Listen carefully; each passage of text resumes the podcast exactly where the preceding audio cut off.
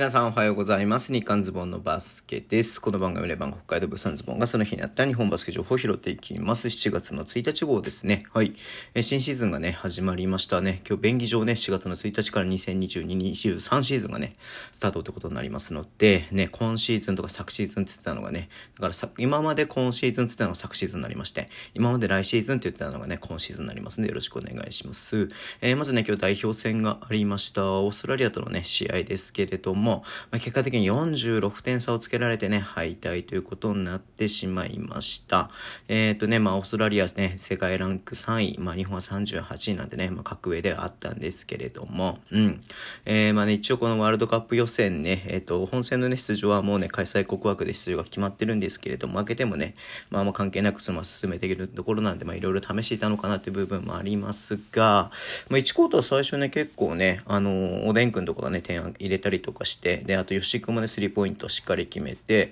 まああのね、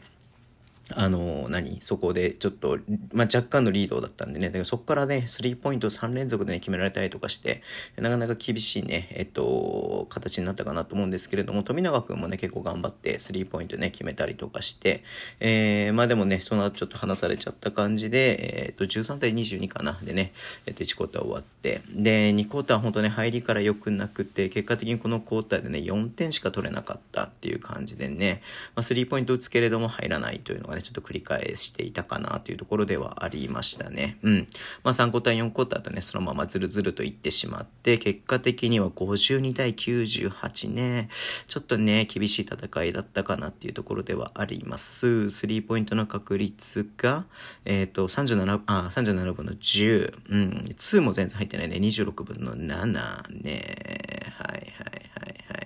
まあちょっとね、ここ本当リバウンドも取れなかったし、リバウンドからトレジションもやられてましたしね、ちょっとね、厳しい展開だったかなっていうふうには思っています。うん。はい、まだね、あさってチャイニーズ台北戦がありますのでね、まあちょっとそこからね、修正といいますか、えしっかりね、仕上げていってほしいなというふうに思ってます。えっ、ー、と、B1 の話はね、いつも通りね、YouTube やって話してますんで、YouTube ね、ぜひちょっと見てくださいね。ちょっとね、いつもと違う感じでやってますんで、見ていただけると嬉しいです。まずびっくりしたのね、B2 の話してますけど、びっくりしたのが、えー、ジャスティン・ハーパーね、えー、京都ハンナリズにいました、ジャスティン・ハーパー。まあ、てっきり B1 でね、どっかのチームが取るだろうなっていうのを思っていたんですが、なんと、腰がえるファーズが獲得ということですね。うん。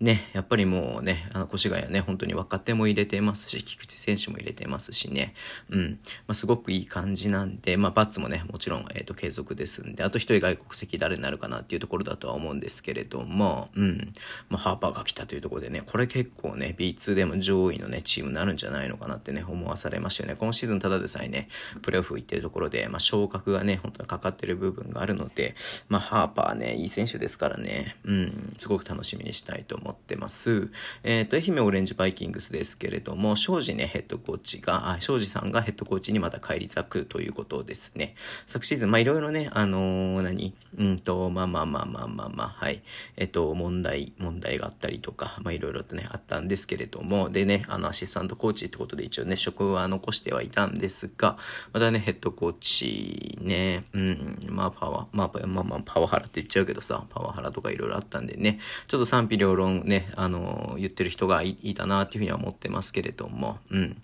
まあ、まあ、やるからにはね、頑張ってほしいなというふうには思っています。はい。えー、最後ね、あの、すいません。ちょっと今日ね、あの、代表の話とかもあったんで、ちょっとね、えっ、ー、と、ちょっと短めになっちゃいますけれども、はい。えっ、ー、と、長崎ベルカがフィリピン代表のね、経験を持つジョージ・ヘディングね、あ、ジョジョージ、ジョーダン、ジョーダン・ヘディング。面白い名前だね。ジョーダン・ヘディング。うんうんうん。と、えっ、ー、とね、えっ、と、契約ね、発表ということです。えー、ね、ベルカだから今までアジア枠は使ってなかったみたいな。ので、初のアジア枠ね、選手ってことになって、オーストラリア出身なんで、で、フィリピンの国籍、188センチのガードの選手ってことで、うん、ね、やっぱりこうね、フィリピンの選手、やっぱ日本でやるとってなるとは思うね、あの、お給料の面が一番、